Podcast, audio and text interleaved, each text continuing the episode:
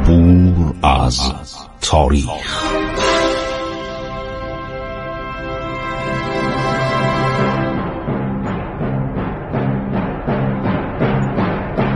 کاری از گروه جوان و اندیشه رادیو جوان.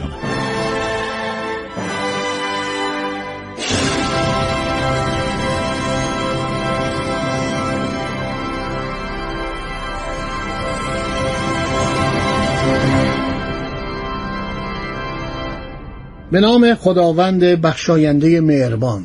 من خسرو معتزد هستم، به شما سلام میگویم. دوستان، دنباله ماجراهای قلده نخشب رو براتون تعریف میکنیم. سقدیان کشته میشه، فرمانده طرفداران المقنع، سپید جامگان پراکنده میشن، جبرئیل وزیر مهدی خلیفه عباسی از آنجا به سمرقند میره، با طرفداران المقنع و یاران ایشان جنگ‌های فراوان میکنه. طرفداران المقنع در قالب نقاط ماورالنهر به سختی با دشمنان خیش می جنگیدن. ماز ابن مسلم والی خراسان، این یکی دیگه است، یکی حسین ابن ماز بود، این ماز ابن مسلمه، والی خراسان در سال 161 عازم سقد و سمرقند شد. 2 سال با سپید جامگان جنگید، بعد مستعفی شد. خلیفه مسیب ابن زهیر زبی را بدان مقام عرض شود که منصوب کرد. این شخص اومد با کلارتکین، کلارتکین اسم ترکه، یکی از سرهنگان المقنع جنگید، با وجود تلفات بسیار بر او غلبه کرد. سپس حاکم بخارا جنید ابن خالد و بعضی دیگر از امرای سپاه را با قوای کثیر و نیز سعید حراشی حاکم هرات مأمور محاصره قلعه سیام کرد. یه قلعه بوده خیلی مستحکم، این قلعه مال زمان ساسانیان بوده، الان هم هست. یک نمونهش هم این ارگ بم بود که زلزله عرض شود که متاسفانه ویرانش کرد، دارن بازسازی میکنن. و یکی قلعه فلک الافلاکه، قلعه خیلی خوبی می ساختن. از زمان انوشیروان به مقابله با رومیان که جوستینیان قلعه نظامی خیلی مستحکمی در مرزهای ایران و روم می ساخت، انوشیروان هم دستور داد که قلعه نظامی عالی بسازن. اینا مهندسای خوبی داشتن و این قلعه مونده. المقنع وقتی میبینه که محاصره شده، عده زیادی از سپاهیان خلیفه در اطراف قلعه مزبور منازل و مساکن برپا می‌سازند، یعنی اونجا رو میان اطراف شهر می‌سازند. خلیفه گفته بود باید اینو نابودش کنید، من شب خواب ندارم. بنابراین اینا میان یک قلعه اونجا درست میکنن و عرض شود که شروع میکنن به محاصره. المقنع تمام اعضای خانواده‌شو مینشونه سر نهار و هر کدومشون یک جام زهر میده، یعنی در یک شربت پر از زهر، چون همه جور بلد بود، کارهای فیزیکی شیمیایی همه رو بلد بود، و میگه همه تو بخورید. همه میخورن جز یک زن، چون این زن اسمش در تاریخ ها اومده.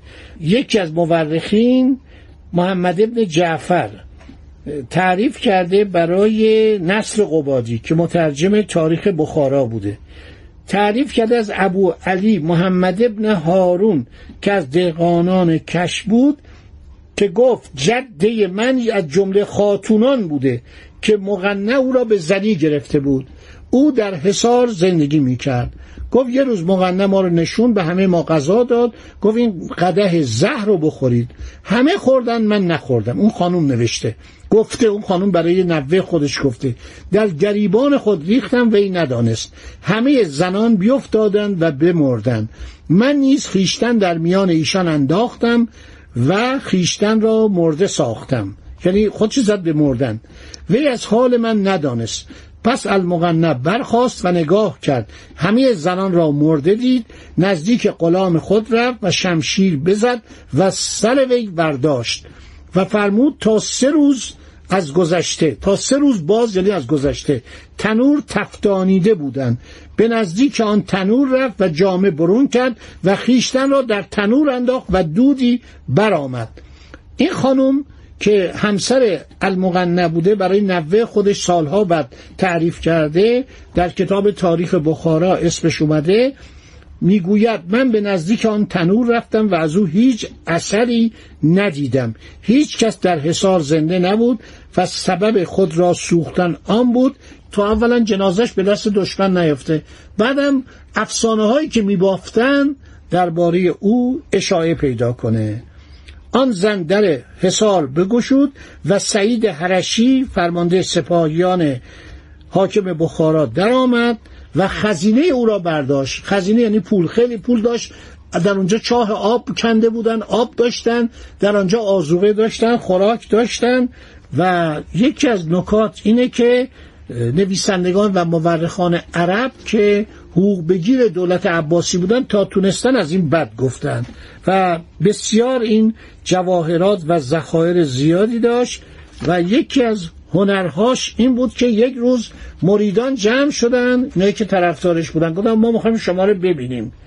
ایشون دستور میده تا هر زنی آیده‌ای بگیرد و به بام حصار براید، برابر یکدیگر نگاه می‌دارند. بدان وقت که نور آفتاب به زمین افتاده بود و جمیعاً آینه‌ها به دست گیرند و برابر دارند. تمام این مردم که جمع میشن با آسمون نگاه میکنن، به این بام قلده نگاه میکنن، آفتاب میزنه تو چشمشون.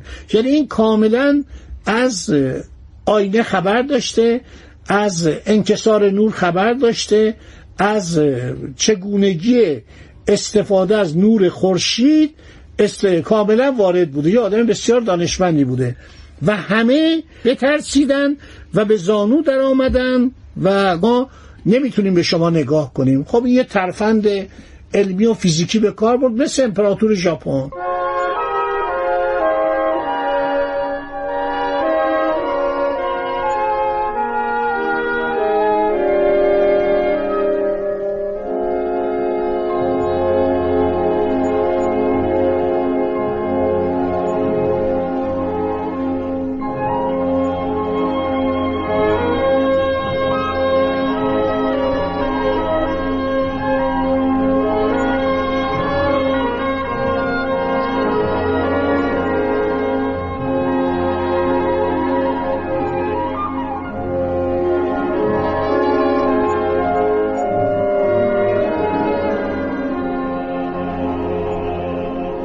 ابو ریحان بیرونی در کتاب آثار الباقیه ان القرون الخالیه، این کتابی نوشته تمام آداب و رسوم و سنن و تاریخ ایران باستان رو نوشته و نوشته ایرانیان ماورالنهر شرح احوال و زندگی المقنع را در کتابی به زبان فارسی نوشته بودند. وی یعنی ابو ریحان بیرونی آن کتاب را به زبان عربی ترجمه کرد و در تاریخ المبیزه والقرامته یکی از تألیفات خود گنجان. این کتاب متاسفانه از بین رفت هنگامی که عرض شود که مغول‌ها اومدن.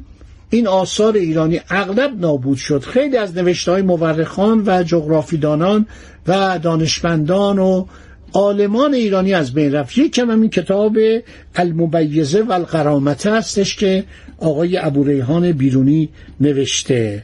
یه ماهی بود که از چاهی در نخشب بیرون می آمد، مدتی در افق آن شهر می درخشید. از فاصله 2-3 فرسنگین معلوم بود. اینو با مواد شیمیایی درست کرده بود از ته چاه.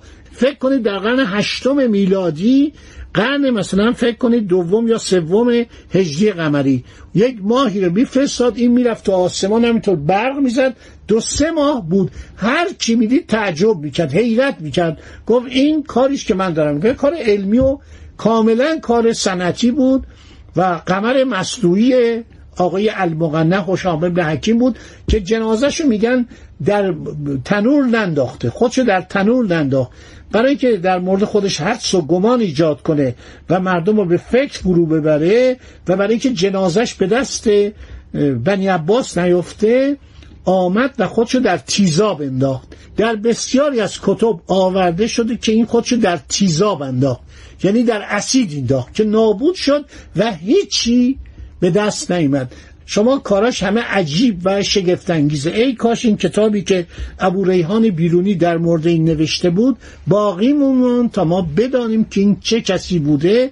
و باز هم باید از نرشخی صاحب کتاب بخارا، تاریخ بخارا، ممنون بود که این کتاب رو نوشت و شرح احوال این رو نوشت و برای ما باقی گذاشت.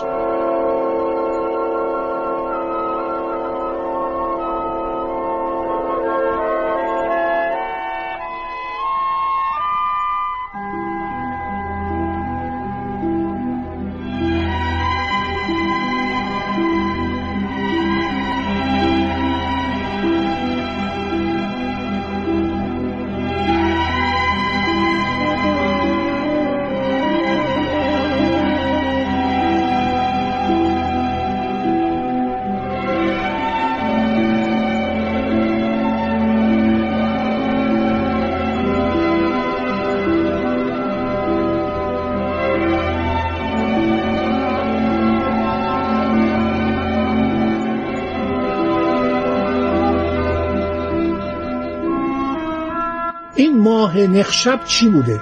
چرا اینقدر شعرا دربارش گفتن؟ این چگونه میتونسته یک جسم بزرگی رو، یک دایره‌ای رو بفرسته به آسمان؟ فکر کنید در حدود 3 کیلومتر بالای آسمان و این باشه اونجا. 2 ماه باشه که این سپاهیانی که از بغداد میومدن دچار وحشت میشدن، دیدن در آسمان داره همینطور روشنه و برق ازش میاد، مثل ماه، بهش گفتن ماه مصنوعی، ماه نخشب. و چقدر شعرا شعر گفتن، چقدر درباره این داستان نوشته شده، حتی به دوران ما رسیده. اینی که من برام همیشه از بچگی جالب بود وقتی این داستانو میخوندم، این ماه نخشب چی بوده؟ در اون زمان قرنها پیش با این کار خودش جلب توجه کنه. مردم واقعا حیرت میکردن، گفتن این چطور میتونه شبیه ماه رو بفرسته به آسمان، شبیه قرص قمر رو بفرسته به آسمان و این بدرخشه، مدت ها بدرخشه. بعد از مدت 2 ماه 3 ماه این کمتم از بین میرفت، دوباره المقنع یکی دیگه میفرستاد. این ماه همیشه دائمی بود. در اون مدت 20 سالی که خلافت ابو جعفر منصور بود و خلافت مهدی بود و همینطور ماه نخشب میدرخشید. بله دوستان عزیز، بله یاران، من این تاریخ رو میگم برای آگاهی بیشتر شما عزیزان که البته بسیاری از این نکات رو میدونید. من بسیار خوشحالم که با شما صحبت میکنم و دنباله ماجرای المقنع تموم شد. برنامه رو ادامه میدیم با مسائل دیگه‌ای که در تاریخ ایران پیش خواهد آمد. خدا نگهدار.